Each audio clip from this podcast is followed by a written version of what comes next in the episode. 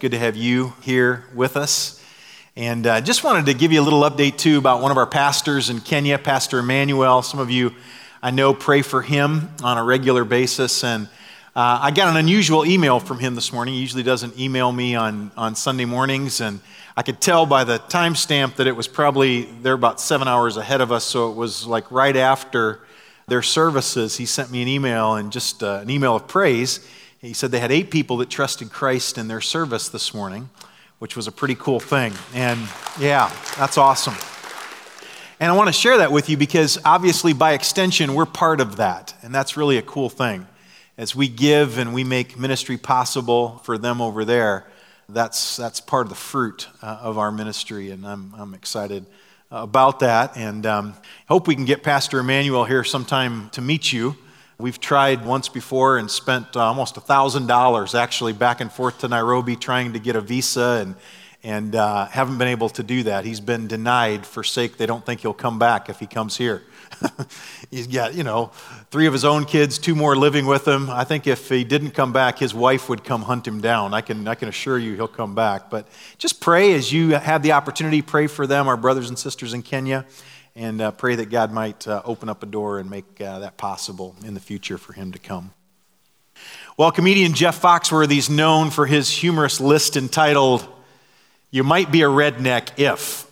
Now, so as not to be offensive to anybody that might consider themselves of that persuasion, I said to a gentleman who's interning with us this week, I said, no, he's not interning with us this week. I said to him this week, we don't usually have interns just for a week. He kind of considers himself to be a little redneckish. And so I said to him, uh, like, is this offensive to you? And he goes, no, that describes me perfectly. So I'm totally cool with you sharing those things. So it's in the spirit of that that I share these things this morning. You might be a redneck. By the way, I found three hundred of them online. I'm not going to give you three hundred, okay? I've just narrowed them down to my top nine, actually. You might be a redneck if you've ever cut your grass and found your car. If that's been true of you, you're a redneck. You might be a redneck if you own a homemade fur coat. Okay, that just sink in there for a moment. You might be a redneck if you financed a tattoo. Not if you have a tattoo, but if you had to finance it, then you might be a redneck. Number four, you might be a redneck if you've taken a fishing pole to SeaWorld. Okay, don't do that. You're not supposed to do that. Number five, you might be a redneck if you show your belt buckle as an I D. Number six, and this could classify me and probably some of you as maybe being a redneck. This could classify me potentially in that uh, area. Thanksgiving dinner is ruined because you ran out of ketchup, right? Need ketchup for everything. Number seven, you might be a redneck if you've seen Elvis this week. Number eight, you might be a redneck if you come home from the garbage dump with more than you left with. Now, I don't want any finger pointing going on in this sermon at all, but I do know there are some of you, okay, I'm just saying, all right? And I'm not going to name your names, and I don't want you pointing to each other. There might be some of you.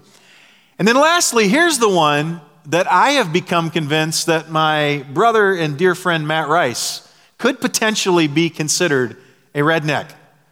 You might be a redneck if you've slow danced in a Waffle House. You might be a redneck. I found out not too long ago that that is one of Matt, that's like your place, right? That's like their place, right? Yeah, their place is Waffle House. So you pray for Dana and just pray for, although you like it too, right? I mean, you, you love it, right? At least he told you to say that, right?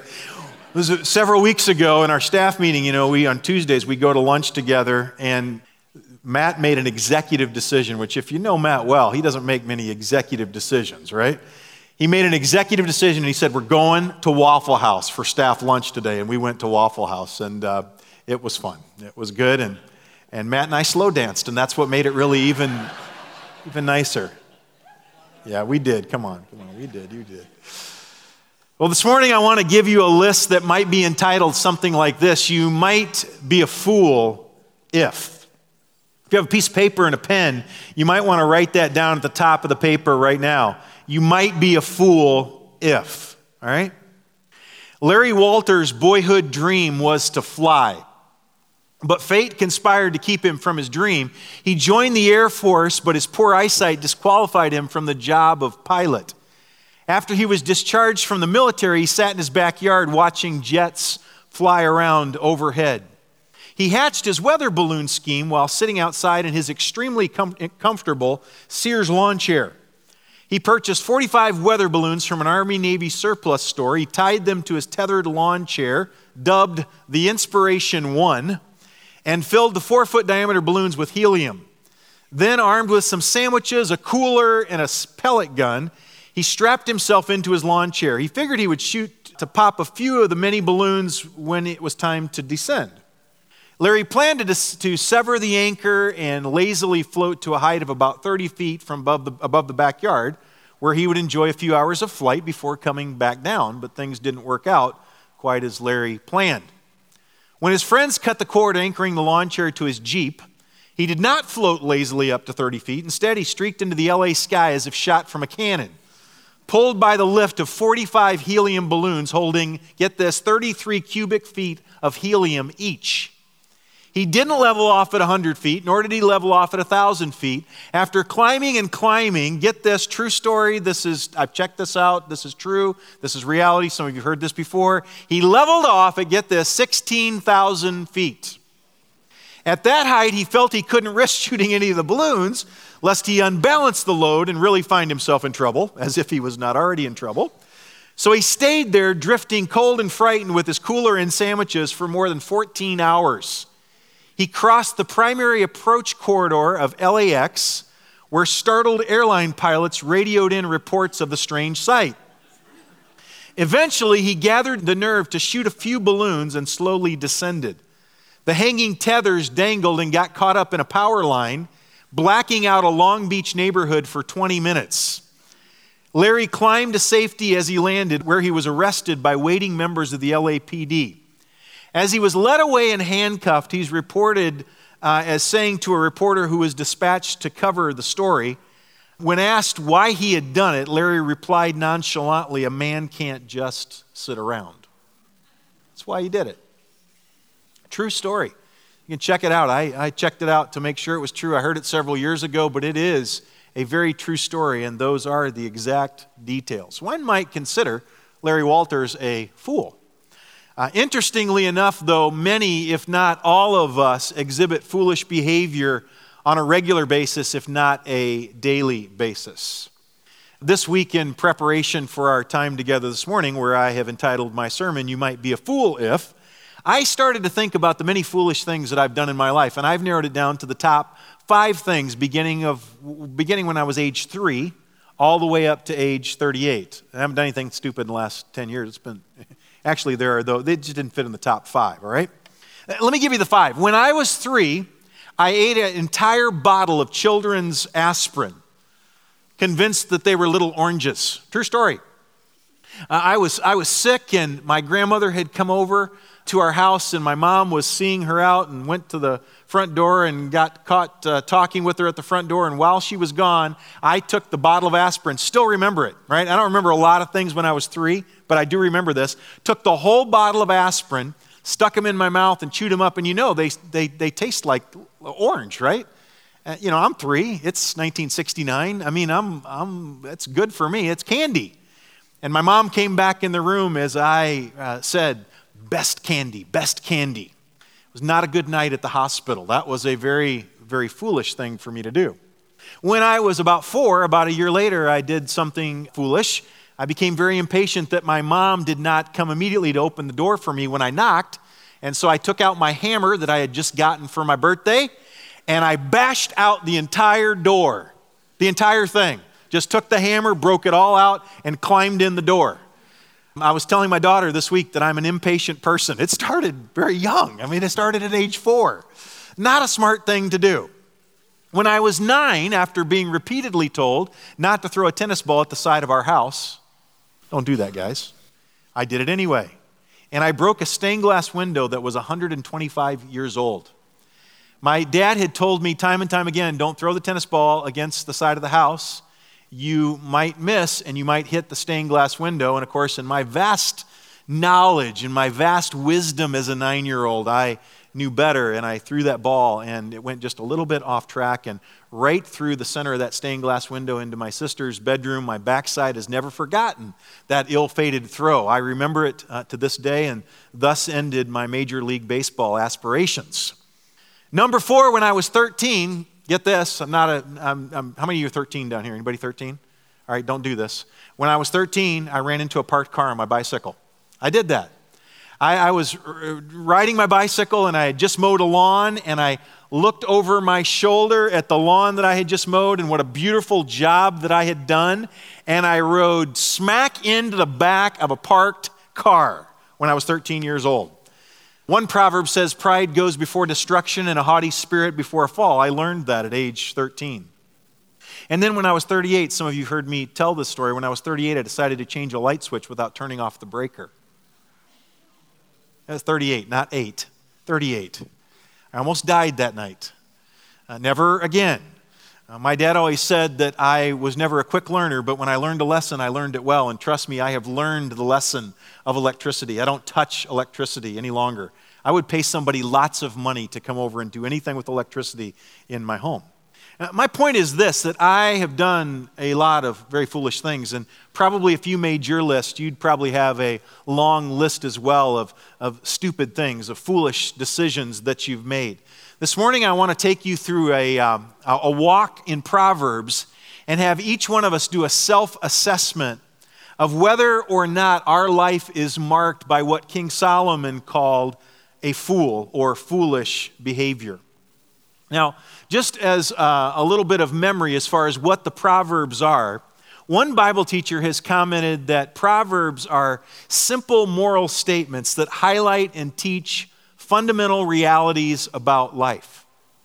Many of you adults have been to business seminars where you've been to a seminar and you've and you've heard the the, the, the presenter say something and you go, wow, that sounds biblical.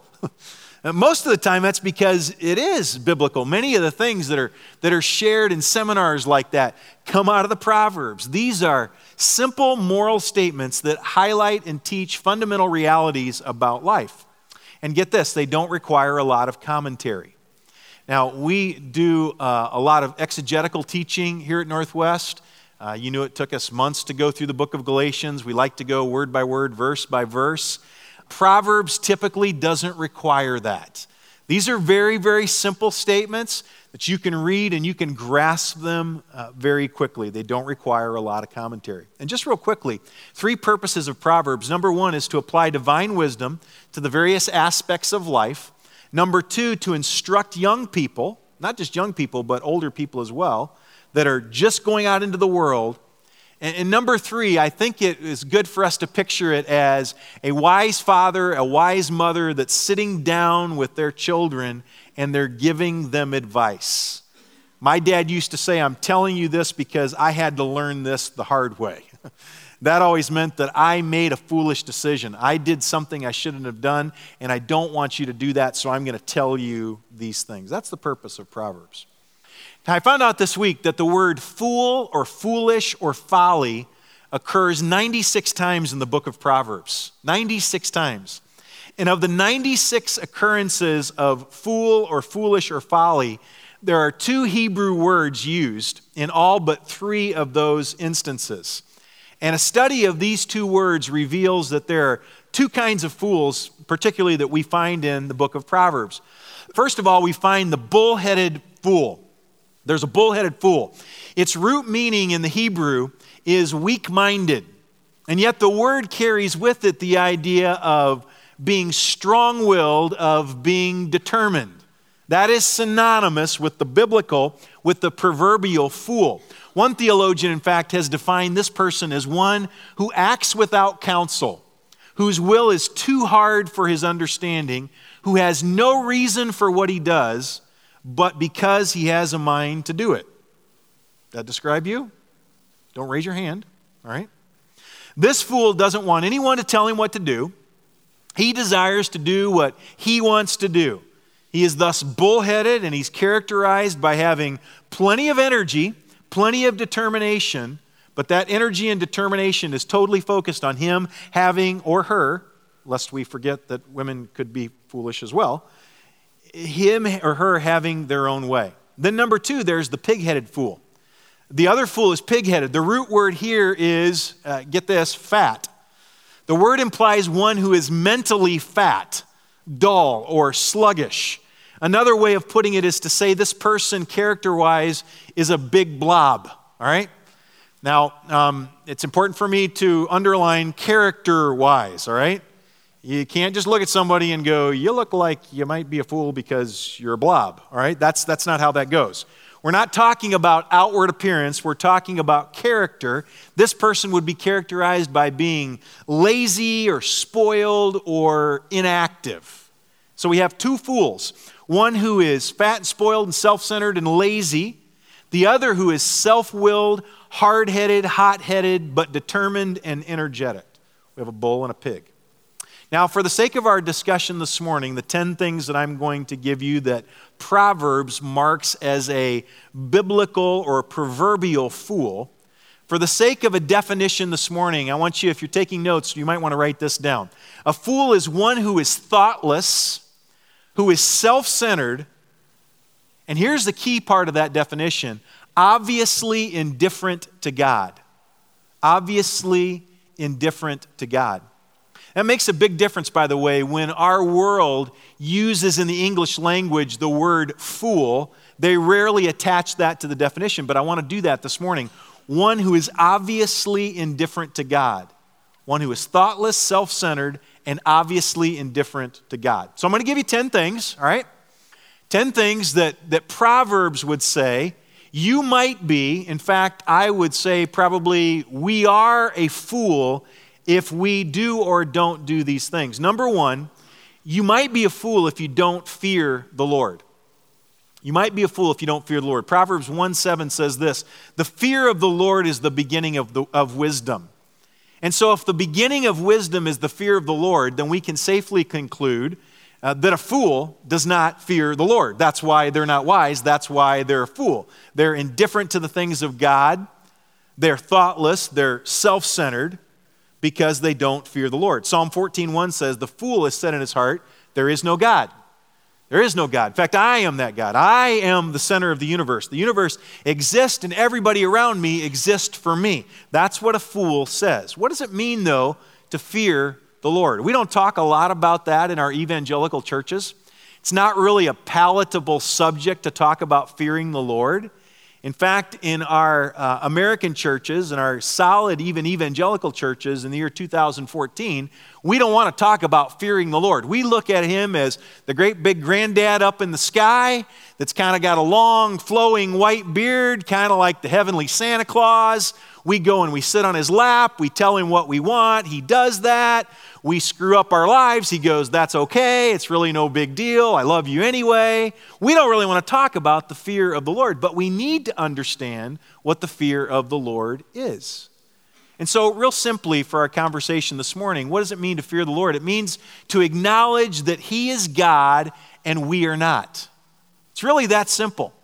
That he's God and we're not. It means to respect God for who he is and to listen carefully to what he says and to follow closely to what he has told us to do in his word. That's what it means to fear God, to know that we are not the center of the universe, but that he is, to know that he knows much more than we know, that he is the omniscient one, he is the omnipotent one, he is the sovereign one.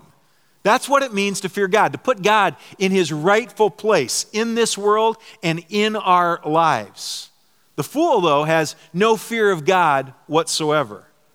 I'm telling you, we live in a culture, it's becoming more and more evident to me, even in the last couple years, that is so prone to real, or, or to believe that, that really we can't necessarily determine how we live our lives or how we live and act as a church or as a culture, as a country, as a society, that somehow we need our vast knowledge that we've attained now that we're in the information age and we have the internet.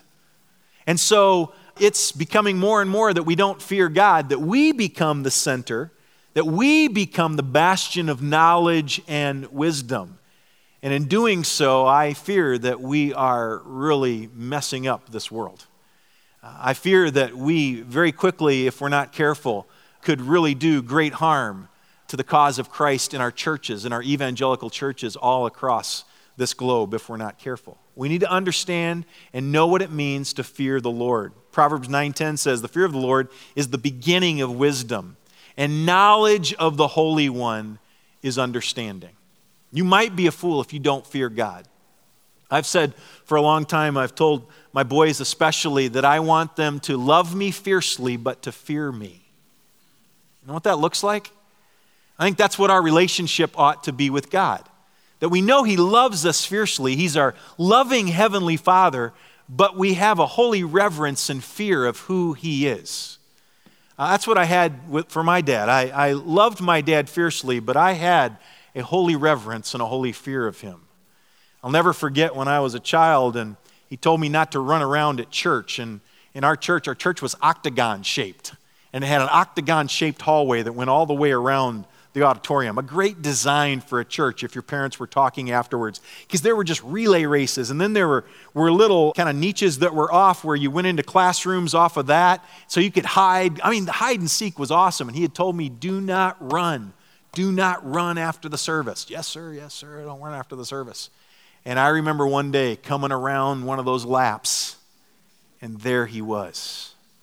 And my dad had that look. Did your dad have that look? I got a look right now, don't I, Kayla? I've got, I've got a look. They know what that look means. My dad had this look, and it that look said everything. He didn't have, he wouldn't have had to done anything to my backside. That look said it all.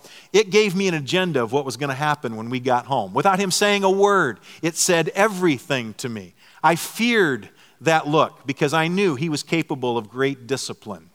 And he would say to me, when we get home, we're going to have a little talk. And I'd go, I don't think that's like, gonna, how are you? I'm doing fine. How are you doing? It wasn't going to be that kind of talk. It was going to be him talking and then him doing business on my backside. I had a healthy fear for my dad. And I want to submit to you this morning, as followers of Jesus, we need to have a healthy fear of God. That's probably a whole sermon sometime. It can't be this morning or we're going to be in big trouble, all right? You might be a fool, though, if you don't fear the Lord. Number two, you might be a fool. In fact, I would say that you are a fool if you find pleasure in sin. Proverbs ten twenty-three says, a fool finds pleasure in wicked schemes, but a person of understanding delights in wisdom. You can tell a lot about a person by what makes them laugh. Let me ask you this week, especially you kids, but adults as well, as you watch T V, as you interacted in your neighborhood or at the workplace or with your friends, what made you laugh this week? What did you find that was humorous this week? You can tell a lot about a person by what makes them laugh.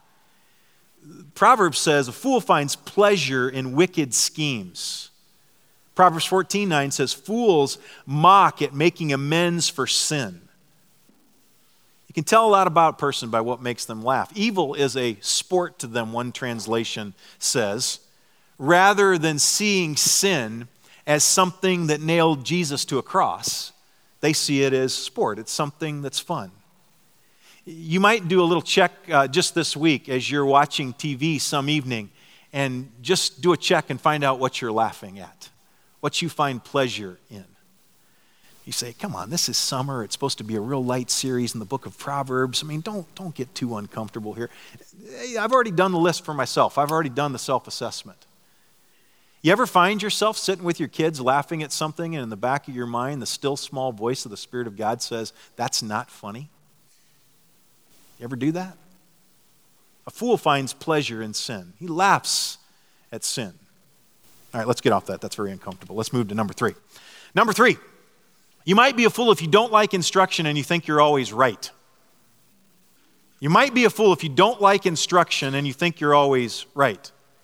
Now, very often in the book of Proverbs, this is a father giving advice to his son, and he's telling his son, listen to me, do what I'm saying to you. You know, don't make some of the same mistakes I've made. If you do this, it'll it'll go well with you. But it's not just true of young men, of, of children. It's also true of us as adults.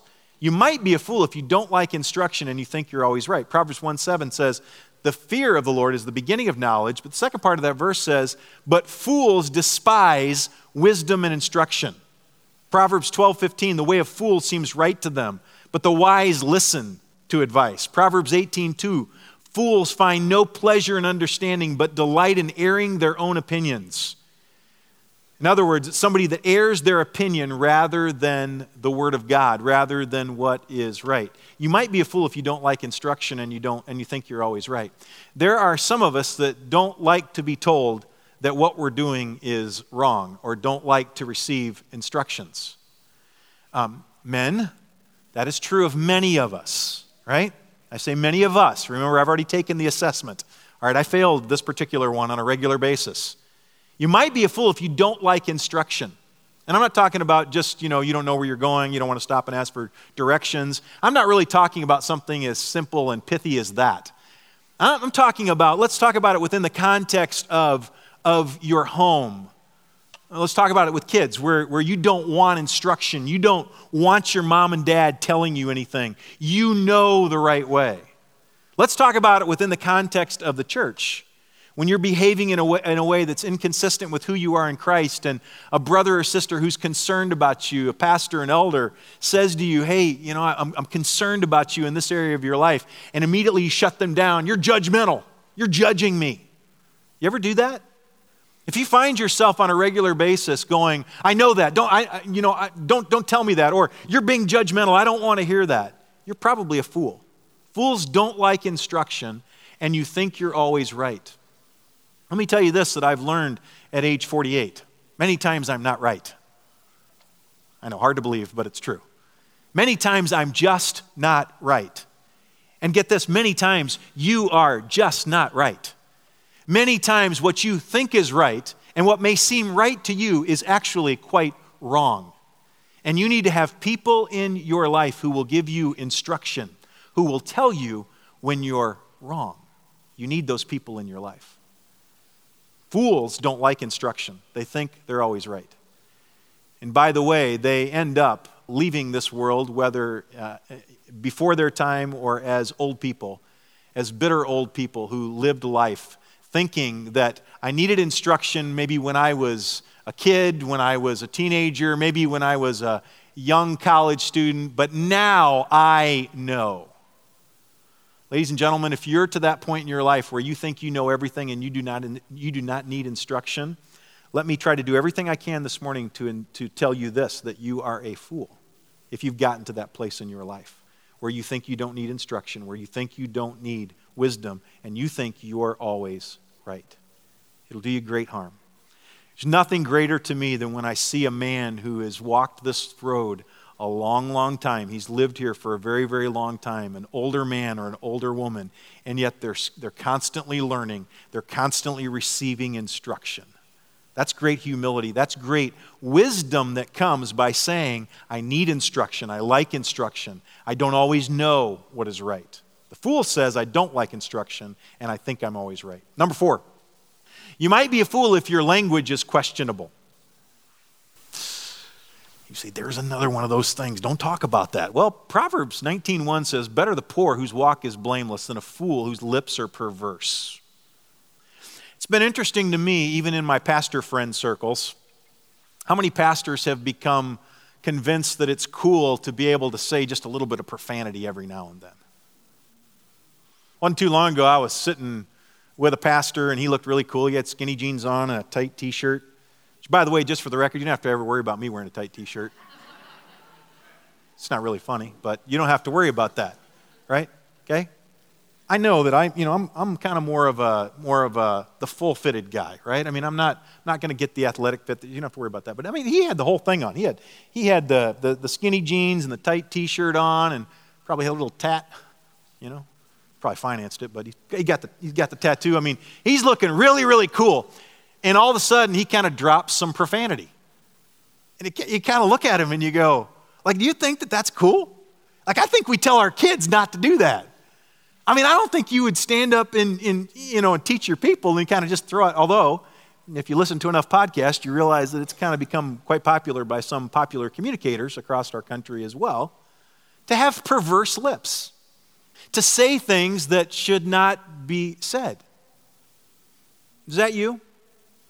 You have a tendency to, to say words that at the end of the day, you know that our culture, even our secular culture, would consider them to be perverse. And yet you've slipped into a mode of that's just kind of part of your daily vernacular to do that. I want to challenge you about that. It's usually a bigger problem for guys than it is women, but it happens with women as well. A fool doesn't watch what he says. Here's been a good check for me. If I won't say it to the waitress, then I probably shouldn't say it to you. Now think about that for just a moment. Think of some of the words that you use and you go, they're not that bad. What would say? What would she say if you said, hey, I want to take this food back. It tastes like, what would she say? Would she say you used profanity? Would she say that that that that, that came from perverse lips? All right, very uncomfortable. Let's move to number five now too, all right? Number five, you might be a fool if you have an uncontrollable temper. Proverbs fourteen sixteen says, the wise fear the Lord and shun evil, but a fool is hot-headed and yet feels secure. Proverbs twelve sixteen, fools show their annoyance at once, but the prudent overlook an insult. Proverbs twenty-nine eleven, fools give full vent to their rage, but the wise bring calm in the end. You might be a fool if you have an uncontrollable temper. Let me say this to you, moms and dads especially. Moms and dads, if you find a lot of your communication in the home to be when your voice is, is several decibels above what it normally is when you're in a when you're in a regular conversation, which this probably serves me well because I've just got a big mouth and a loud voice anyway, so I you know I'm okay on this one.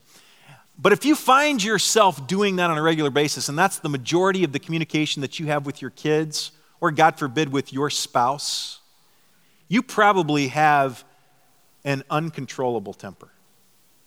If you find yourself, again, especially dads, where you get physical with your children as you discipline them, you have an uncontrollable temper. You're a fool if you do that. You need to get that under check. We're going to talk here a little bit, a bit this fall, and there's some other things that, that apply to this. We're doing a series starting in September called White Picket Fences. And we're going to talk about, in fact, the byline is debunking the myths of the perfect family. And we're going to talk about marriage. We're going to talk about parenting. We're going to talk about what it's like to be a kid living in year two thousand fourteen and how difficult it is and how challenging it is. Some of these kids are going, yeah, it really is, man. I got a tough life living in Cary, North Carolina in two thousand fourteen. We're going to talk about all those things. But I just want you to be careful with your discipline. Parents, be careful with your communication. Guys, be careful on the softball field. Okay, it's just a game. It's church softball. Church softball. Like, it's not just softball. It's church softball. And I'm an authority on this subject, by the way, because I know what it's like to really just step over the edge on the softball field, all right? So I already know that. So some of you are glaring at me right now. Look, I get that, all right? That's why I'm not playing right now. If you have an uncontrollable temper and it comes out in situations like that, you are a proverbial, a biblical fool. Don't do it. Number six, you might be a fool if you talk badly about people. Proverbs ten eighteen says, whoever conceals hatred with lying lips and spreads slander is a fool. I am convinced that one of the most acceptable sins in evangelical churches all over America is the sin of gossip and slander. It's socially acceptable, is it not? You've all been in churches where it has been. I want to tell you right now, in case there was any, in case there was any doubt, that it's not acceptable in our community here at Northwest. We don't accept gossip and slander as just, hey, that's just kind of who we are. That's part of who we are, and that's just how we're going to behave. We're not going to behave that way. Some of you have been in churches where they have disciplined people that have had affairs or Uh, that have had some kind of other moral issue in their life. Let me ask you, if you've been in a church like that, that's publicly disciplined somebody, have you ever been in a church where they disciplined somebody for gossip and slander? No. I doubt anybody would say that this morning. And yet I would submit to you that more damage is done to the cause of Christ, to the furtherance of the gospel, to biblical community in a local church. More damage is done, not by adultery, as bad as that is, not by some other immorality, as bad as that is, but more damage is done by gossip and slander. And Proverbs says, if you do that, if you have lying lips and you spread slander, you gossip, that you are a fool. Yet we have a tendency to believe that that's just kind of one of those socially acceptable sins in the church. We all kind of do that from time to time. And I call and offer a prayer request, and I am kind of gossiping, but I'm not really. I'm just giving a prayer request, and I'm kind of doing those things. If you find yourself like that, you are, according to Scripture, you are a biblical fool if you slander and you spread gossip. And I want to let you know, we won't tolerate it. We won't tolerate it from a pastor, from an elder, from a staff member. We won't tolerate it from a high school student, a middle school student. Are we going to do that from time to time? Yeah, but we check ourselves, right? We're doing self-assessment to make sure that we are not characterized as being proverbial biblical fools. Fools talk badly about people. Number seven, to go in line with what we've been talking about. Number seven, you might be a fool if you have a big mouth. Now, this is kind of one of those that you go, you know, some of us have big mouths. We just like to talk a lot, right? I mean, I, I, I said to you several weeks ago, I never go home at night and go, I wish I'd have said that to this person. I wish I'd have done that. On the way over here, Kayla and I were coming down the road, and I saw some guy stealing some stealing some lumber from this construction site right up here. I mean, Kayla said, oh, I thought he was a worker. I'm going, that dude's not a worker, trust me. I mean, he's just loading his, he's loading the back of his car up with two-by-fours. And because I have a really big mouth, I thought it would behoove me to go and, and help him and tell him what he was doing was wrong, right? And I didn't want to make my thirteen-year-old daughter uncomfortable, and so I, I didn't didn't do that. But I I never, rarely get to the end of a day and go, I wish I would have said that. Never, or very rarely. I wish I would not have said things, but I don't all the time wish I would have said things. We can have big mouths. Proverbs twelve twenty-three says, the prudent keep their knowledge to themselves. They do well to live that way in our marriages, would we not? Husbands, your wife doesn't always need to know what you think. Sometimes it'd be good for you just to keep your knowledge to yourself. Amen, ladies?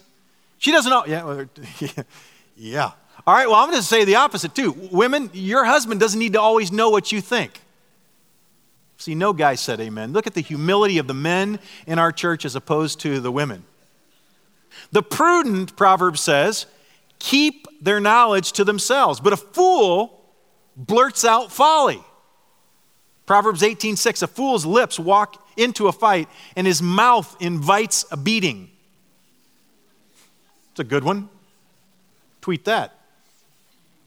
I like saying that. This is just kind of one of those lines. I get into a habit of doing that sometimes. Tweet that. Here's a better one. Proverbs seventeen twenty-eight. You could tweet this one. Even a fool is thought wise if he keeps silent. Mark Twain and Abraham Lincoln said it this way, better to remain silent and be thought a fool than to speak and to remove all doubt.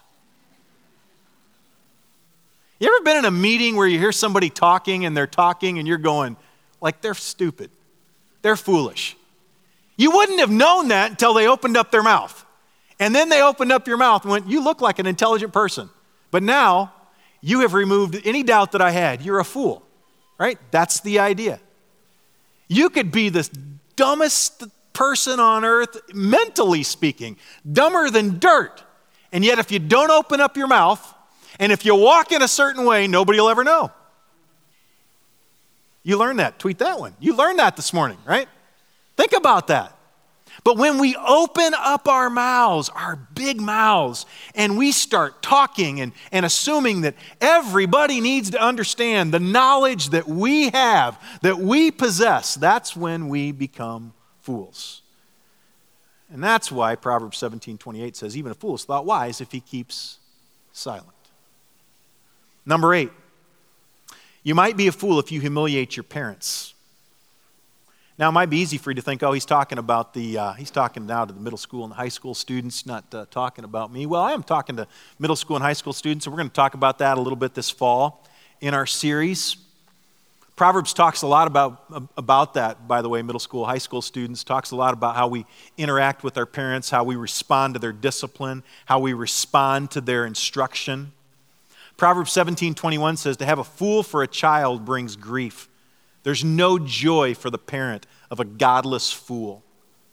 Proverbs fifteen five, a fool spurns a parent's discipline, but whoever heeds correction shows prudence. So we know, we understand that Biblically, it says, children, obey your parents and Lord, for this is right. Honor your father and mother, that it go, may go well with you, that you may live long on the earth. We focus a lot upon children, obey your parents and the Lord.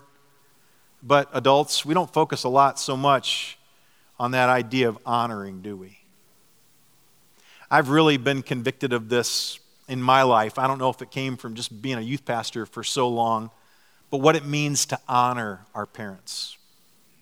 For uh, those of us that are adults in this room, we are not under the authority of our parents anymore. We don't live in their homes. They don't tell us what to do and not to do, but we still have a responsibility to honor them. And I want you to understand that I believe a fool humiliates and dishonors their parents. You say, well, how do you honor your parents? I think you honor your parents by continuing to love them and take care of them and to provide for them if necessary. Uh, my sisters and I have an ongoing conversation about this with our aging mother and how we respond to her. And I have a view that's much different than my sisters on this subject. They tend to believe that if she behaves in a way that they don't think is appropriate, then they should just kind of ignore. And I hope that that's not how you feel. Because uh, what a wise person does is they bring honor to their parents. I want to challenge you to do that. I want to challenge you adults to do that, to do a little check this morning and ask yourself if your parents are still living, if they're still on the planet, do you honor them? I know some of you could raise your hand. I know some of your stories and say they don't deserve honor. Thinking one particular situation in the room this morning where that person could easily say they don't deserve honor. The way that they've treated, the way they've not provided for me, they don't deserve honor. And yet in this particular situation that I know of, this person honors that parent, even though it's incredibly difficult to do that. I've told my sisters that I recognize, I've already done this with my dad, that I'll stand before my dad. I preached at his funeral. I'll look down into that casket and I want to know that I honored my father. I'll do that same thing with my mom one day. I'm sure that I'll speak at her funeral and I'll look down at that casket and I want to know that I honored her. I want to challenge you to do that and for us to be a people like that. There's some things that I really appreciate about certain cultures that I hate about American culture, and one is this idea that we kind of have in America that our parents just kind of provide for themselves and kind of do their own thing over there and we don't really have any responsibility. And yet what I really appreciate about the Asian and the Indian culture is their nurture and care for the older generations and the responsibility that they take. We would do well as an American culture to learn from that. It's a biblical imperative. We are to honor our parents. Fools humiliate their parents. I don't care what you think they deserve or what you deserve. It really comes down to what's right. All right, number nine. You might be a fool if you're not respected. Real quickly, Proverbs three thirty-five says this, the wise inherit honor, but fools get only shame. Have you ever noticed that we have a tendency to laugh at fools, but we don't respect them? Did you ever notice that? You guys notice that in middle school, high school? Maybe even notice it in the workplace? The guy, the girl, man, they're the clown. Everybody's always laughing at them. They're always doing really stupid, foolish things. People are, oh, you know, they're they're the center of attention. And man, they're beating their, they're, they're loving the attention. But do you respect them? No. No. You're a fool. And when you're a fool, you're not respected. Fools get only shame. They're not respected. Lastly, you might be a fool if you don't learn from your mistakes. Now, I'm not going to exposit this particular verse like we had our proverb uh, exposited last week. Proverbs twenty-six eleven says, as a dog returns to his vomit, so fools repeat their folly. I don't think that requires a lot of explanation, okay? I find it quite odd, actually, but I don't think it requires a lot of explanation to say this. Fools don't learn their lessons from the mistakes that they make. They continue to do the same foolish things over and over and over again to their own destruction. You've probably heard the definition of insanity, right? It's doing the same things you've always done and expecting a different result. That's what fools do. They just continue to repeat the same mistakes over and over and over and over and over again. It's not a question of will we make mistakes. We will make mistakes. We will sin. The question is, what will we do when we sin? Will we learn from those failures? Will we learn from those mistakes, or will we continue to repeat them? As a dog returns to its vomit, So fools repeat their folly. Now, you could do that little assessment. There's ten things. Hopefully nobody got ten out of ten. Don't tell us if you did, all right? But I guarantee as you walk through some of those things, and that's just ten, remember there's ninety-six times when in Proverbs we find fools, foolish, folly. What do I do? What do we do if we're considered a proverbial fool in one or more areas of our life? Let me give you just three simple things real quick and we'll pray. Number one, admit your foolish behavior. Just admit it. All right? I always tell my kids in my house, I can forgive you of anything. We can work through anything if you admit it. If you lie, if you disregard it, if you won't admit it, it's impossible. Admit your foolish behavior. You've heard it said that you cannot change what you don't acknowledge, right? It's a great statement. You cannot change what you don't acknowledge. You have to acknowledge it, and when you acknowledge it, that's when change can begin. Number two, you'll love this one, very simple. Make sure that your closest friends aren't fools. Okay? Now notice I said make sure that your closest friends aren't fools. We're all going to have friends. In fact, sometimes we're going to be a friend that's probably marked by foolish behavior. But make sure that your closest friends are not fools. Proverbs fourteen seven says, "Stay away from a fool, for you will not find knowledge in their lips." Proverbs thirteen twenty, "Walk with the wise and become wise, for a companion of fools suffers harm."